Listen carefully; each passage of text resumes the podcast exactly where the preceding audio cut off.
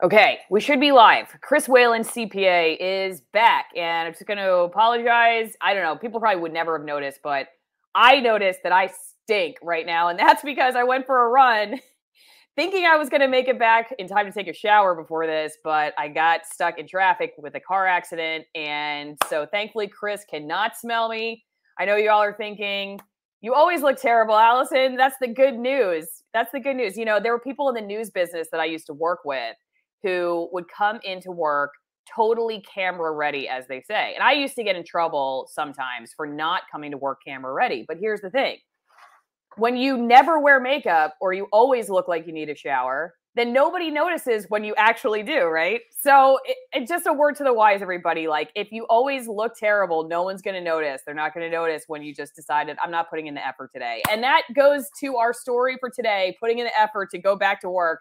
Swipe your badge or get fired. Employers and workers face a reckoning over returning to the office. Chris, why don't you just give us your opening thoughts on what's going on here? Because this article almost makes it sound like certain companies, like Amazon, for instance, are, are starting to go a little big brother over this particular topic, like tracking employee behavior and whatnot because there there is such resistance to going back to the office after everybody got to work from home over the last few years. Right. Well, um, the, the main thing, one thing you're talking about, people being camera ready. A lot of people don't fit into the clothes they used to wear for work, so they're going to have a, right. a, a, a budgeting issue with their clothes they need to buy. That's true. That's a good point. Well, I'm just seeing. I have I have a bunch of groups that I talk to, sort of private groups at different levels, executives or managers, and so a lot of them, most of them, love being home working, and most of them have seen even productivity gains, which I think is the most important question here. Does, you know, do we have to get back to the office so we're more productive or, you know, has productivity suffered? And everyone I'm talking to, they they're saying no for the most part. So I think that's an important consideration. A lot of workers are saying, "Hey, we're, our our our our work is is fantastic. Why go back to the office? There's no need from a biz for a business reason or profit and loss reason, you know, to go back to the office, which I think is a very important point. So what I'm seeing is the writings on the wall with some even medium-sized companies, a lot of large companies in the major metropolitan areas, that they're going to be requiring even more on-site work or even full-time work. And I'm getting a lot of very interesting comments and thoughts from all different levels of people. You know, so the, the, the message really is if you think if you're a, if you're a very important manager, team leader, salesperson, um, those skills are, are universal skills. And uh, the job market has really opened up, you know, to to being an international scene right now. So these these these high these high value salespeople and managers, you know, really feel that they don't have to go anywhere they don't want to go. So I think there's there's a difference between line working clerical people, right? We have to look at the at the types of employees and their respective importance uh, to the organization. So the less important you are technically, the less power you're going to have to resist this. All right, let's read a little bit here. Employers across corporate America are hardening their demands for workers to return to their cubicles and rebuffing employee resistance. But workers are ready for this battle. Amazon's top human resources representative rejected an internal petition signed by roughly 30,000 employees over the company's return to office policy. Apple is tracking employee attendance and has threatened action against staff who don't work from the office at least three days a week. And in March, Elon Musk emailed Twitter staff at 2:30 a.m. to remind them of the company's policy. Platformers Zoe Schiffer tweeted, "The office is not optional." This was I thought was funny. I guess this is Chipotle Chipotle corporate, not the guys and gals who are actually making your burrito because it would seem weird to me if they were making your burrito from home. I don't know, but mm. says Chipotle told workers they would have to head into the office four days a week, according to Bloomberg. The fast food chain, which had been requiring workers to show up three days a week, announced the shift in late May, according to the report. And in May, groups of Amazon corporate workers walked out in part to protest the return to office policies, though I know Amazon has had its issues with uh, protests and whatnot. There are lots of people that protest working for Amazon for several different reasons. But anyway, I'll be honest with you, Chris. Like, since a lot of what I do here is skepticism of the of the corporate press narrative around this, I kind of sit back and wonder, like, is this really what's going on, or what are what are they not telling us, or why are they drumming up the drama over it? Do you have any thoughts about that? Because I, I don't necessarily want to just take this this as a hook, line, and sinker, like big guy versus little guy, or whatever it is, workers versus employers. If it isn't if it isn't really something that's that's uh, at issue, and I you know I do a lot of media analysis on the show, and frankly, a lot of it's wrong. So, what do you think about that? Well, I think uh, I think that there is there, there's a lot to this topic though of things happening, but the media, of course, they always want to make a David and Goliath situation. They always want to have verses, you know. So that's their way, whether it be political or employment. So I don't. I, I yes, the the fact that they might be overblowing this a little bit makes perfect sense to me based on their history. You know, they want people to feel aggrieved. They want you to feel bad when you watch the news. They want you to be pitted against the corporate bosses or whomever they want you to be be be be pitted against. So I, am not, I'm not surprised to see how the media is covering this, and and I think the Amazon walkout was really just a lunchtime thing. That's so I think that's also what you just read is biased. You would think they had a walkout for days. They're negotiating. I think they just went outside on the grassy area outside the office at, at lunchtime for a few minutes with some signs. So that's a great example of media not really portraying the truth of what's happening. Mm-hmm.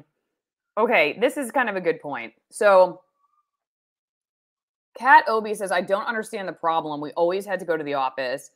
Yes, it was a waste of time, but that was life. They're paying you, so I guess they have the last word. It's a small guy who hurts. What do you think about that? Um, you know, it's not like it's not like for this was just the way it was for forever. It's, it's sort of a relatively new phenomenon, I guess, in in the extent of the amount of of companies that did at home work. So just kind of for a lot of them, it's just returning to the way it used to be.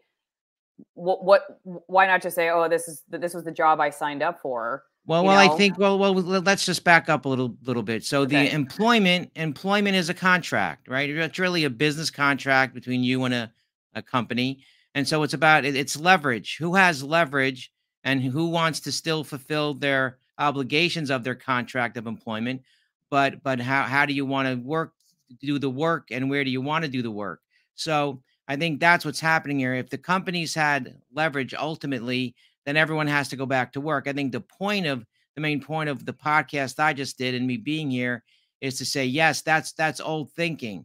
25 years ago, you would never imagine that people could work from home, even if they had the internet, right? But now now like i said there's there's so much there's there's so much open space now with regard to working from home or even finding other employers so that's really the question who has the leverage in this contract between us and so i my point is that i think that companies a, a lot of the people i'm talking to that are in these higher positions the important positions of course they're going to go back um, um, as soon as they need to but of course they're looking for other work right away so I think the large corporations that aren't flexible enough are going to see a brain drain that they're not going to really appreciate. They already are having a hard time with profits in some of the major Fortune 500 companies. So people will go back.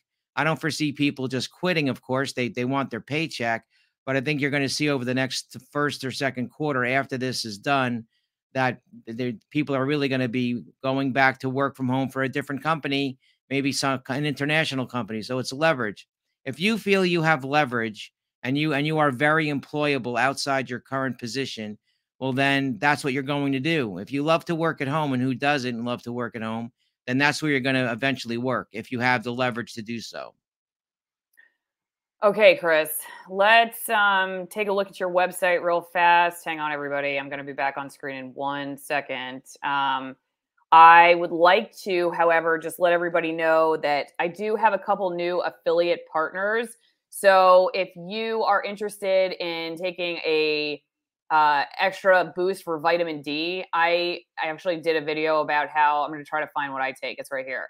Um, I did a video about how I resisted cavities for three years and I didn't even go to the dentist. I do this fermented cod liver oil and concentrated butter oil blend.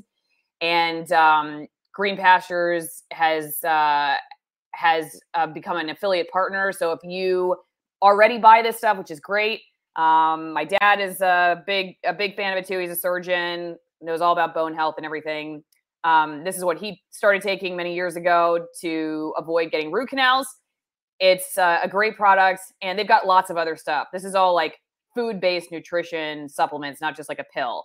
Um, so there's a link in the description, the video description for that if you want to click on that link and buy any of that. There's also always AlisonWinePromo.com, Alison with one L winepromo.com. You get 50% off the wine and 50% off shipping. Extremist altitude wines, you all know the drill. If you want to be an extremist, you don't want to go to federal prison. It's a great way to dip your toes in. In it, uh, one from almost 9,000 feet, one from the oldest vineyard in Argentina, uh, one from what else? Hand harvested grapes, natural fermentation. They're just great wines in general. They're very remote, small, small family owned operations, and uh, a great way to support my work. And then also, we have twinenginecoffee.com slash Alison, twinenginecoffee.com slash Alison, your coffee drinker.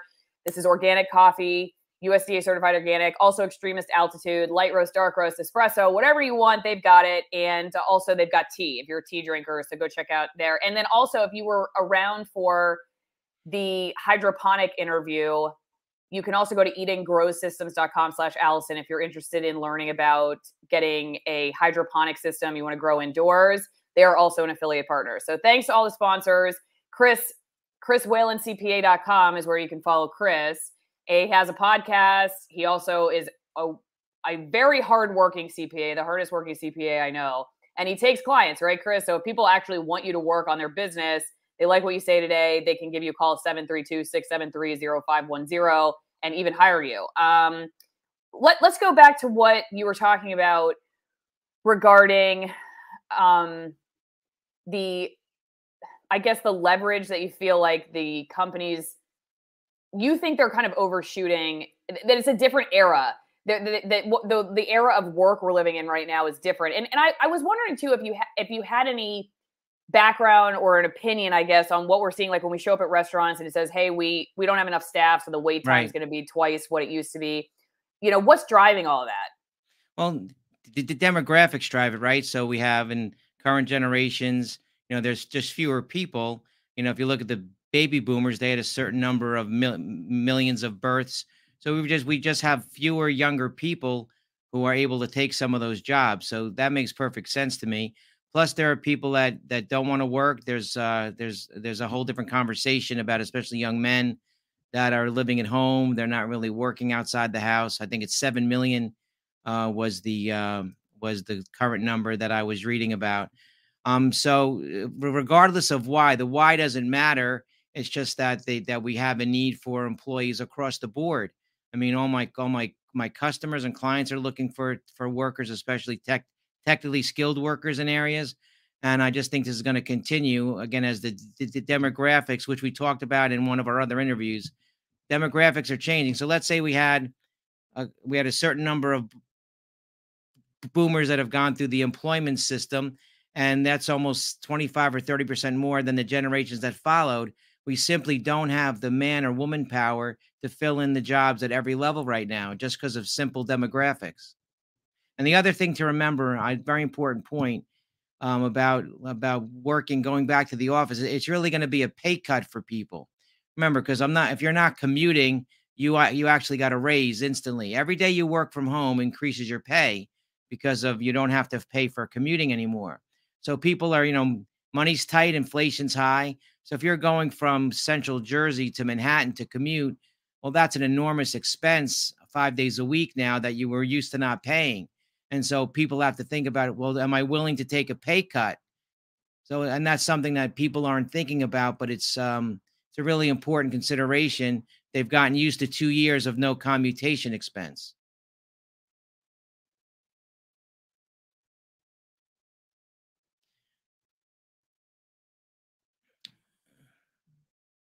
I'm here. My oh, computer. No, that's all right, right. So I think I again I think that com- what are companies going to say? Now people are used to their net pay being higher because they're not paying commuting. Right. So now yeah. they got to. So let's say it's another hundred bucks a week or every two weeks to commute. Who's paying that? Because people have already. It's in. They had their budget now doesn't include the commutation. Everyone everyone gravitates towards what their what their payouts are. So they're going to have to decide, oh my God, I'm I used to pay this, but now it's not part of the budget anymore. And yeah. that's happened. I've talked to a lot of people about that. And some commutes are very expensive. Well, and also everybody's time has value too. And it's like, you know, would I pay someone a certain amount of money to not have to be in the car for two hours today? You know right. what I mean? Because so it's the same as yeah, it's the same as like losing the money on gas or whatever. Like I'd rather take the pay cut or not have the money and not have to deal with that. I don't know. I I had a my I had a deal with DNR that I work from home because I had I had editing equipment and everything that you know I I preferred as my you know as my personal equipment was way better than anything they had and and it was a lot faster and everything so you know they signed me on it I had a deal where I would work from home but I remember about well right before they fired me they were starting to tell people to come back so and there was resistance. I mean, I remember people being like, "Why are we doing this? I, this is right. dumb. We've been, you know, we've been handling it from home for the last year. We shouldn't have to do this." And I think a lot of people quit when the hammer finally came down. They were just like, "I just, I, you know." Right. In, in other words, they didn't like love the job anyway, and then it was just the it was just the final straw. It wasn't like they loved the job and it was, and this was just the one thing they couldn't, you know, they just couldn't accept it was like it was already kind of pushing them in the direction. They was like, you know what, forget it. I only like this job because I could work from home. I don't like it anymore. I don't want to go back to work. Right, I, I realized how much I hate it. And remember, a lot of this is pressure from the state and federal government, right? So we have all these states now with uh, you know, um, vacant office space up to 30, 40, 50% and growing. Um, and the problem is that if I were to tell my, excuse me, my employees that I want you to come back to work because productivity is down, sales are down, but they can't do that in 99% of the situations. So that's why there's something else at play. Why do you want me back to work when there isn't a business reason? Right. That's what I, that's everyone I'm talking to when I'm imparting to them. If they can show me that there's going to be a productivity gain for the company, then am I obligated to go into work, to the office to work? most likely, yes. But that's not what's happening everyone I'm talking to for years now at every different level, VPs, board members, you know, there's no problem. Uh, like, oh, for example, all my sales team managers I talk to at a high level, they're they're having no problem at all. It's even seen some increases, and so I think that's there's, there's no reason, there is no good business reason for people to come back, and until someone can show us that, I think they're going to have a hard time, and people are going to be leaving in droves. Does that make sense? Yeah, Totally. Yeah. Uh, all right, let's go over to AlisonMorrow.locals.com where you can support my work, be on my editorial board, and put questions in ahead of time for interviews. It's a great way to support my work and go one on one with some of the most censored people on the internet. Chris, any of your clients own commercial real estate? If so, how are they doing? And that's from DMC. Grumpy Old Man follows up with I see a lot of empty downtown offices. Well, the the further you get away from major major metropolitan areas, like medium or smaller size commercial, they've been doing okay. Um, but the the real impact for for them that's been negative is not just work from home. It's just that the that COVID, the lockdowns destroyed a lot of smaller businesses that were using them. The larger companies in the bigger cities could weather that storm. So yes, large commercial real estate, which have a lot of clients in major metropolitan areas, are dramatically suffering not only from a lack of rent, but of course the fair market value of their properties have are, are plummeting.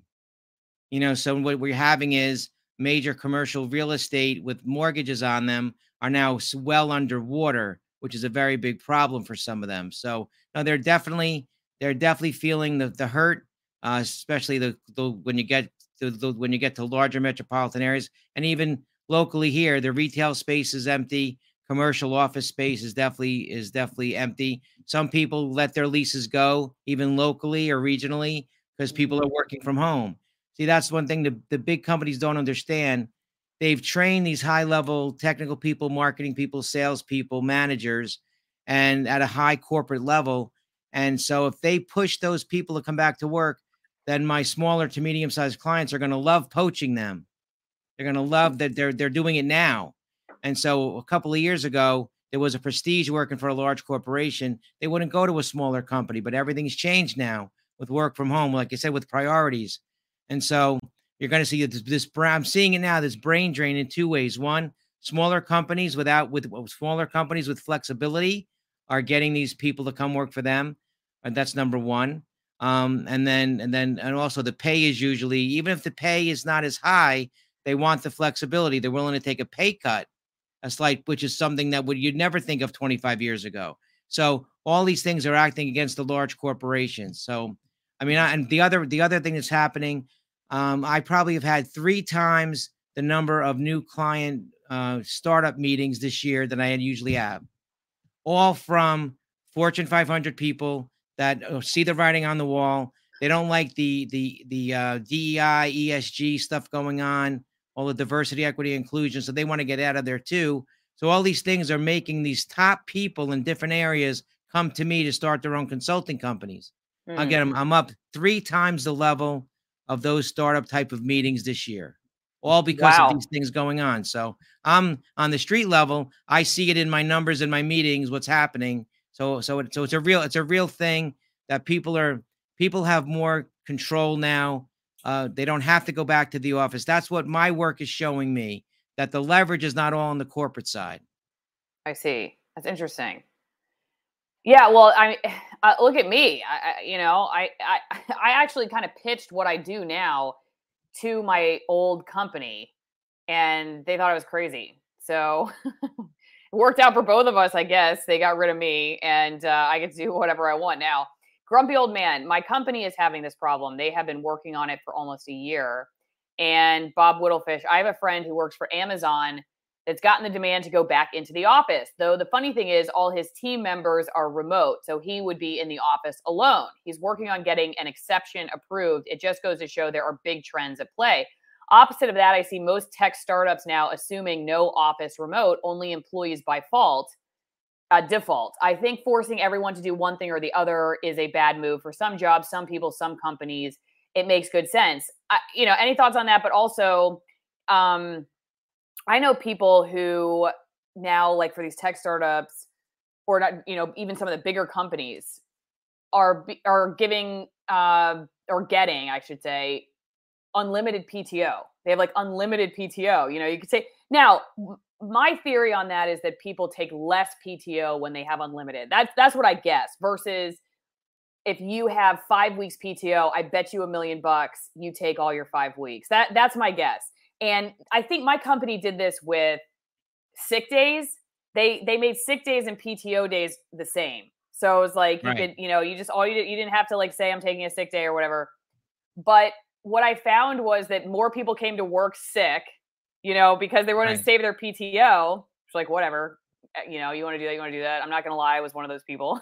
I want to save my vacation days, but um, you know, I I I also think I was more hesitant to you know not use up at all but ha- say they had given right. me unlimited i right. might have said oh i feel bad i just took a vacation last month but if i had five weeks i like man i got to take a vacation every other well i, I, I think, did towards the end I, I think we have to remember that the idea of pto or vacation days really applies when we're going to the office because in in remote work i do it minute by minute right i have pto five minutes i'm back at work the next five so that's sort of irrelevant in a way because people are having a day where there's personal time now, nine to five, business time, or working later. So it's it's really it's not as significant. And the other thing about startups and and leverage here, or companies that don't need you to come to work, remember the younger the person you're dealing with who's an owner of a company, the more that they are they they don't understand bricks and mortar anyway.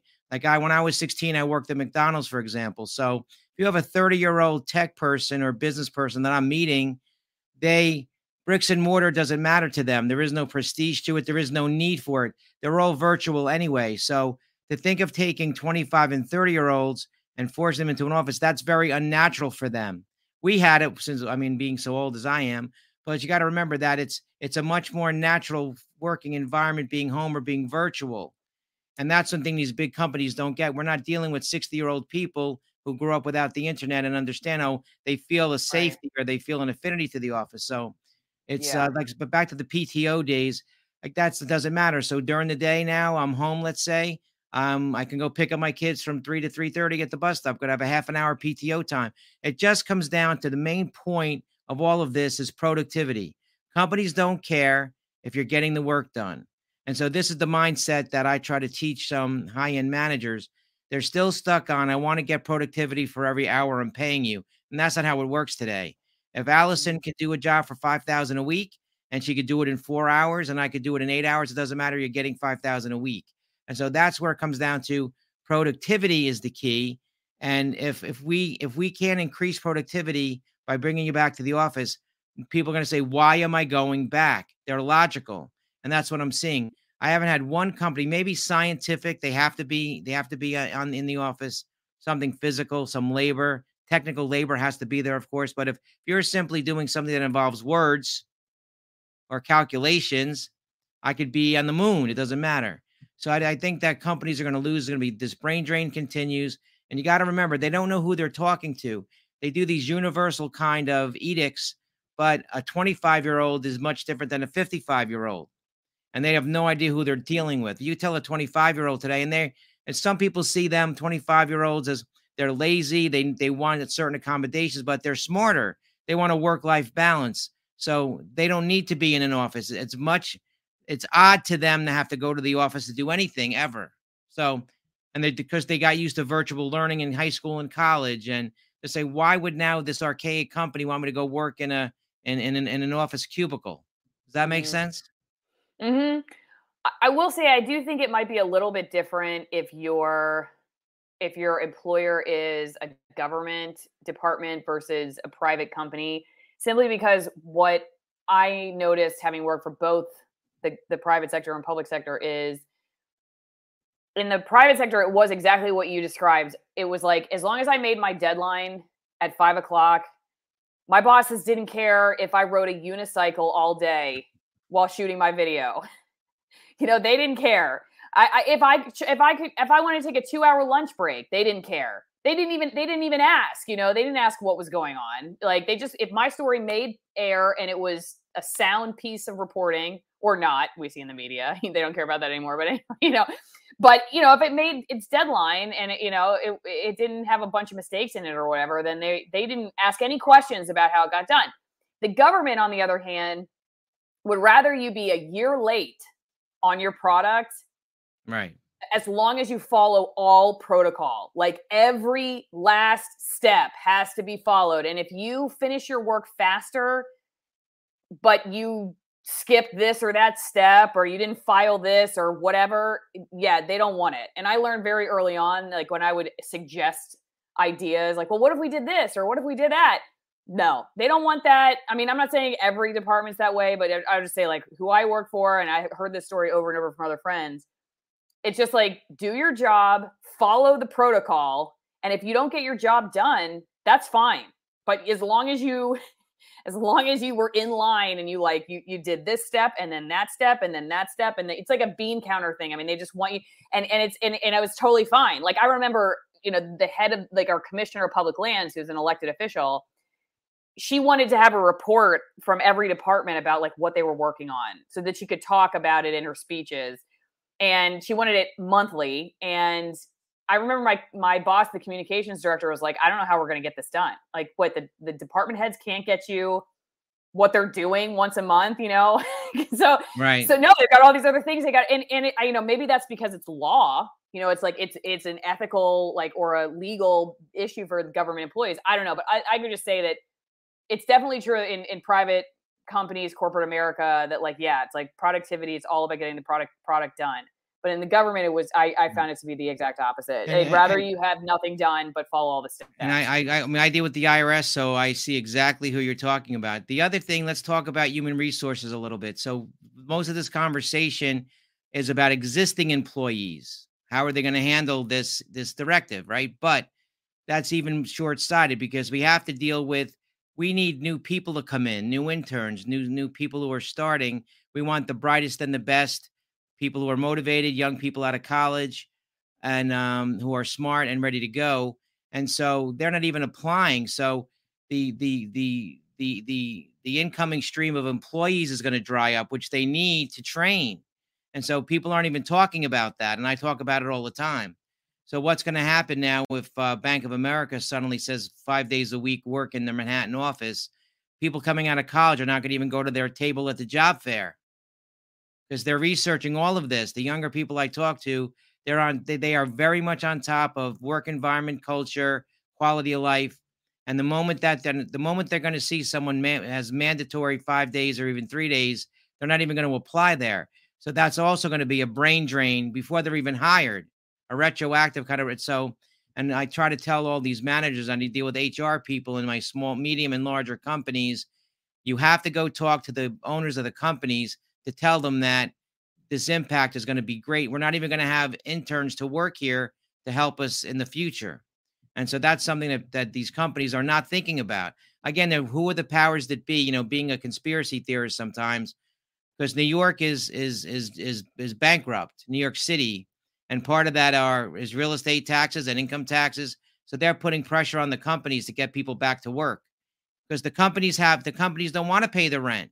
You think Bank of America wants to keep their office in Manhattan when no. when product when productivity is not hurt? Who would know? Absolutely, it doesn't make logical business sense. They'd want people to come back in to keep their expenses high. So that's why they're not being honest, and people see they're being disingenuous. So that's turning them off, also. Okay. Uh, DB Cook, last employer did this, told me I was remote, then reneged after I moved out of the area. I commuted for a time, but got offered another fully remote gave my employer a chance to amend their policy, but ultimately walked. It has worked out good for me. And JV, I work in IT and find little value in sitting in an office. All of my customers are hundreds or thousands of miles away, and my team is spread across the globe. On the other hand, I see where the majority of very young workers do not look healthy. A great number are obese, and some are morbidly obese. Has work from home caused health problems? And does the concept of the office need to be rethought? Does he see any evidence of companies taking these issues seriously? Um, uh, only my small to medium sized cut clients who don't have the cushion of of cash in the bank, they have to be in tune with what the employees want. So yes, for the larger companies, though, they have they're monolithic. They have no concern for people's lives. Um, again, it's just very odd to me. They're doing everything they can to push people away, and that some of the comments were good, especially remote work. I urge everyone to start to think of the value that they give instead of an hourly rate because we're not in the office anymore. So we should think about I'm getting this work done. What is it worth? Not how many hours am I clocking in? And so you might be able to get the work done in 20 hours a week of what a, a regular 40 hour person can do. So you should get paid for the 40 hour person's wage or salary. So very important to start thinking about your value that you give, not just in not just in terms of the number of hours that you're doing a task. Mm-hmm.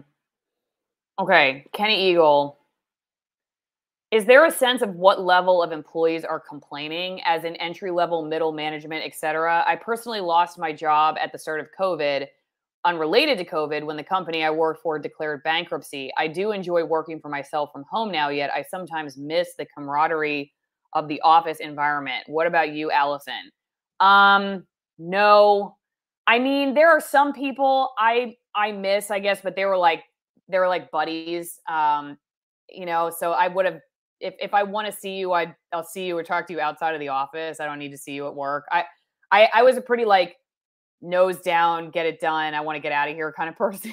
you know, I like to work fast and get my thing done. I don't like to like sit around and and chat. Um, though you know, not to say like some of my my coworkers weren't valuable for that. There were lots of smart people I worked with, but no, I don't really miss it. And I I think what I've gained like raising kids and I don't know, the camaraderie of like my neighbors.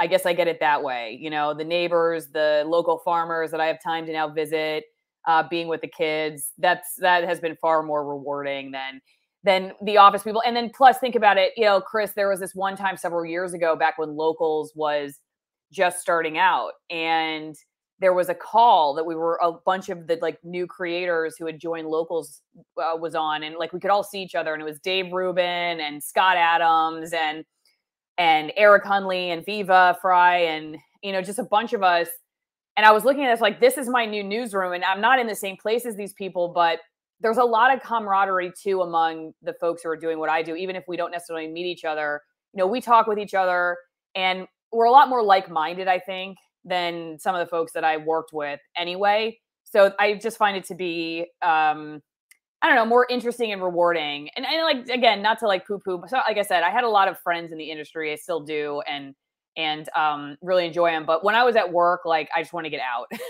Yeah, well, I, I was like trying to get out of the office as much as I could. All right. Well, just to comment on that. So everyone's worked in offices, and like for example, I get to hire my team, and I get to hire people I like. Most people are employees, and there's a forced camaraderie, and also there's a discomfort. There's a discomfort level, right? So if, uh, you can't like, let's say you're in a ten person office, I can't like all of them. I can't be close to all of them, and I have their ears and eyes on me all the time, which which is part of what they want you in the office for you know, because there's this little feeling that you're going to behave better when eyes are on you, even coworkers. So mostly I still talk to my, I would still talk to my team members. Like I'm on vacation, let's say when I'm on vacation, I talk to them just as much and Zoom with them. And so I think, I think people that are working from home ha- have as much communication with clients and coworkers that they used to have. It's just not in person. So I don't yeah. find that to be a negative. Um, but, but again, it's people are so much more comfortable being home not just because they could be in their sweats. It's not not just because oh someone's not walking behind them looking at their screen. You know, so that forced camaraderie, that's something that's not healthy. I know I always thought that forced camaraderie, like that being in an office, is is very odd. It's like being in a sort of a pen with with other animals who you don't necessarily get along yeah, with. right. Well, as uh, Dorney Donko says there is more drama than camaraderie. Yeah, 100%. Uh, by the end of my career in TV news, I was covering the environment full time and I had secured a take home vehicle. So I had a vehicle I could take home with me and I left for my stories right from home. Seattle was a pain in the in the butt to drive through. You'd spend like an hour just getting through the city and it made no sense if like I was living on the north end of town to drive south into downtown Seattle just to get a vehicle to drive back north another hour to the wilderness where I was doing my stories. So I finally had convinced my bosses to give me a take home vehicle, which was awesome. And I had a laptop and edited, I did everything on the road. So like I never went into the office. It was a rare day when I went into the office and I loved it. I mean, the thing is I tell people, you know, there's a lot of negative stuff about the media that's on my channel, but I had a sweet job. Like I gave up a sweet job. Um, you know, to like I was I was winning Emmys. I got a take home vehicle. I'm going hanging out with wolverines and orca whales, you know, out in the Puget Sound. Like, I, I remember one time I called my buddy who's the investigative reporter because I was coming back from picking out like uh, orca poop out of the Puget Sound. And I had to wait for, I had to wait for the ferry. And it was like two hours until the next ferry was going to come. And I was like, well, what am I going to do? She goes, get a couple beers, just hang out and get some dinner, a couple beers. I'm like, can I charge that to the company? And she's like, yeah. And I'm like, really? I can, they're not going to, you know, get upset about that. She goes, no, it's your job. Like, what else are you supposed to do? I'm like, water. She's like, no. So, I mean, that, people would just do that in our company. And it was, it was just totally normal. But, but if I, somebody made me like, I remember towards the end of it, even then, if somebody had made me start coming back into the office or they put me back on general assignment where it's like, you're going to go cover murders or fires again and you have to come for the editorial meeting because that was the worst like sitting through the editorial meeting at 9 o'clock or 9 30 in the morning and then everybody has to have an opinion about every topic and you're just sitting there like why am i here? You know? Like right, right. so so there's so much wasted time in the news business that probably if more people work like i did you get better journalism because they wouldn't have been wasting all their time sitting yeah, in the car it comes down to productivity that's why Fortune 500, you're going to have this problem for a long time. Come to a medium sized company, which is like between, you know, zero and 200 employees, let's say, my sweet spot. And they just want someone productive. They don't have time to worry about nine to five. They just, can you do the job? They have a hard time finding te- technical people. Could I share my screen for a second? Yeah, go ahead. You see where it says present? I got it. Uh, let's see. What happened to phone meetings? I used to just have to call a manager. Now it's expected to be video. Yeah, that's true. I hate that trend too. I hate the whole video. I, it's like just I just use Zoom audio when somebody sends me a Zoom link. I don't even I don't do the video. So just take okay. a look at this. Oakland's crime emergency is a warning to other American cities. Right. This is where a lot of TV reporters that I knew they moved to Seattle from Oakland because they were getting their cameras stolen and everything. oh, they were so, on the job. we have this. We have all the stats. Crime is up. All major cities. You can't deny it. Um, so people. So you, if you cannot cannot um, If, if you cannot keep people safe coming to work, how can you expect them to come to the office every day? Yeah, it's terrible what's happening. Too. Look at San look at San Francisco. So just wanted to yeah. share that other thing that these companies are not talking about. What is your what is your protocol for safety on the subways in New York to come to your office? And they're not they're not yeah, good point. So right, so that's oh, it's, it's just it's a big issue. All these issues people talk about with me and the big companies aren't talking about it. We might, you know, they're going to start doing this, and people are getting very upset about it already. And again, there's the tide would turn against the big companies only because the leverage is gone. You know, people don't want to go to the office; they have other job opportunities, and they love working from home. What's happening with the children? So there's a lot of people that don't need latchkey anymore because they can mm-hmm. take their kids off the bus at three o'clock and they can or and have dinner with them. They're not exhausted from a 90 minute commute at the end of the day. So there's much too much positive. The, the genie's out of the bottle with regard to yeah. remote work, and it's never well, going back. The thing is, though, this is interesting. MSLSM saying here, why was there such a push to work remotely starting after 2008 or so? So trying to get everybody out of the office. Now we're reversing course and making everybody come back to the office uh, taking away laptops. Like every, it's saying basically they got people laptops. You could work out of the office, and they were handed out to everybody. Now they want everybody using a desktop. Um, if you don't have a personal device, you'll be in the office five days a week. Why are we reversing course when we just had a big work from home event? It's not about. It's not about. It's not about productivity. A lot of these companies are in liberally dominated states and cities, and they're dying. And part of the reason why they're dying is because of tax revenue, because of people remotely working. So there's no business reason or employee reason really for this to happen, like I've been saying. And until people start calling the companies out on that, there's not going to be any answer for them. And the companies are going to suffer, and the towns are going to continue to suffer. Like, look at San Francisco. Look what's happened with them. And it just boggles my mind. Like, why do they let it happen? Like, San Francisco, a very strong city, great place culturally, a stronghold of, of liberal liberalism, which is fine but they're allowing it to die. The exodus of people, the exodus of high value earners, the exodus of, of businesses in the office space. I would like to talk. To, I'd love someone to explain to me. I'm really perplexed. Why are they letting it happen? Why is New York City letting this happen? Why is San Francisco, Seattle, Portland?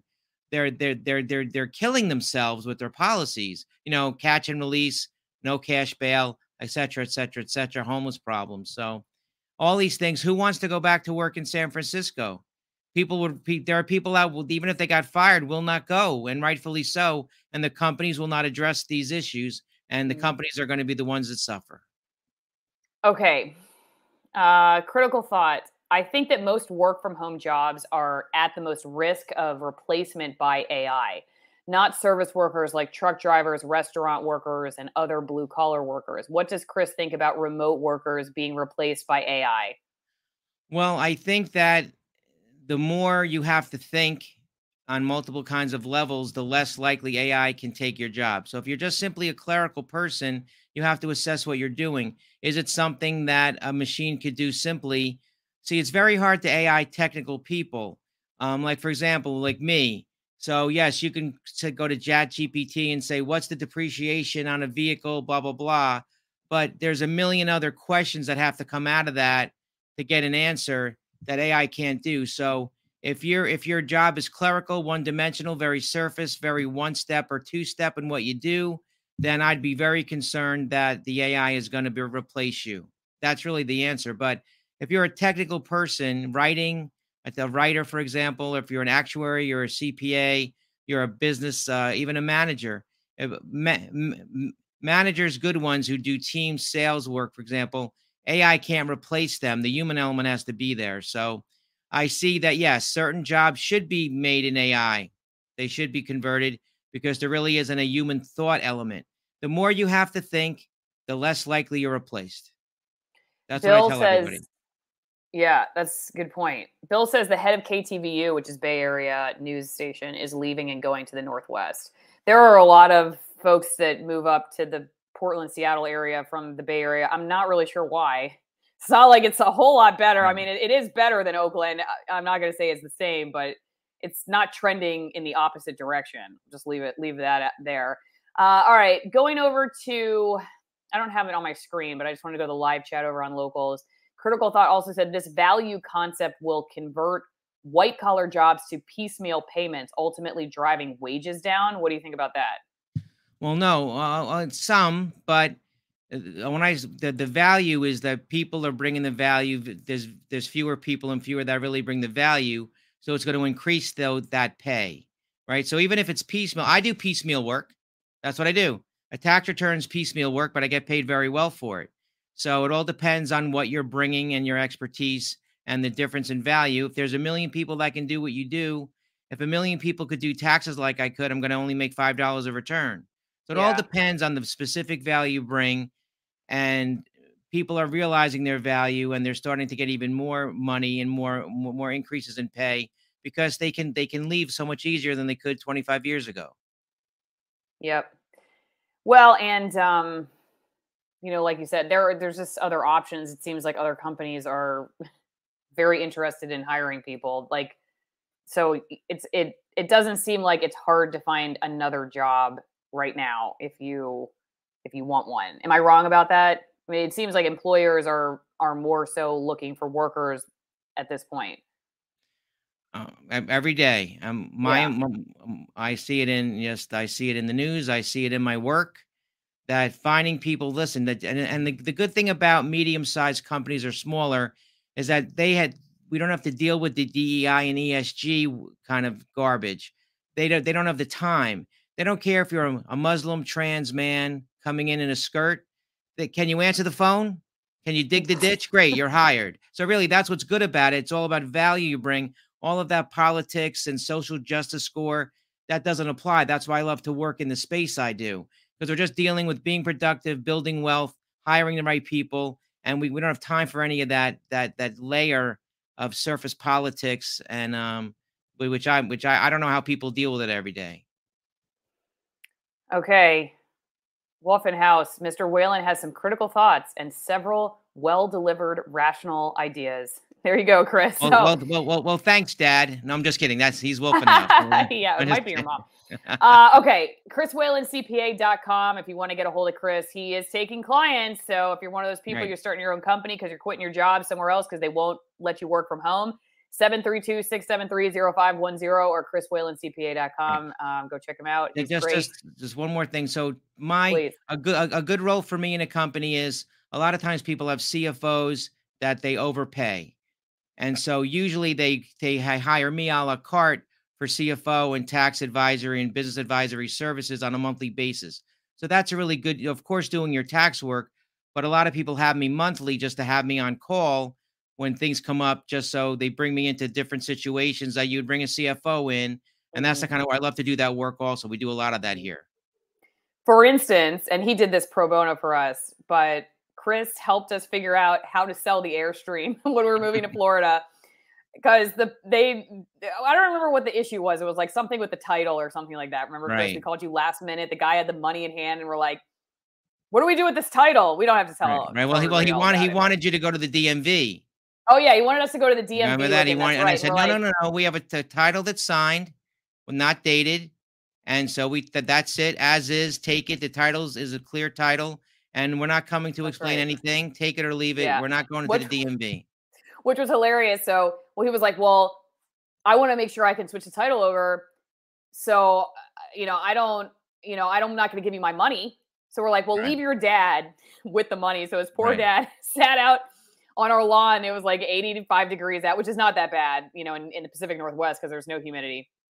He's just sitting there with with his cash in hand, like right. we're like, "Do you want to come inside and use the bathroom?" He wants some water. He's like, he, I think he was actually Russian. He's like, "No, no, I'm fine. Just just sat there for like two hours till the guy came back. So anyway, yeah, Chris Chris is a great guy. He's the hardest working guy um, in his field, I'm sure, and uh, he'll do right by you.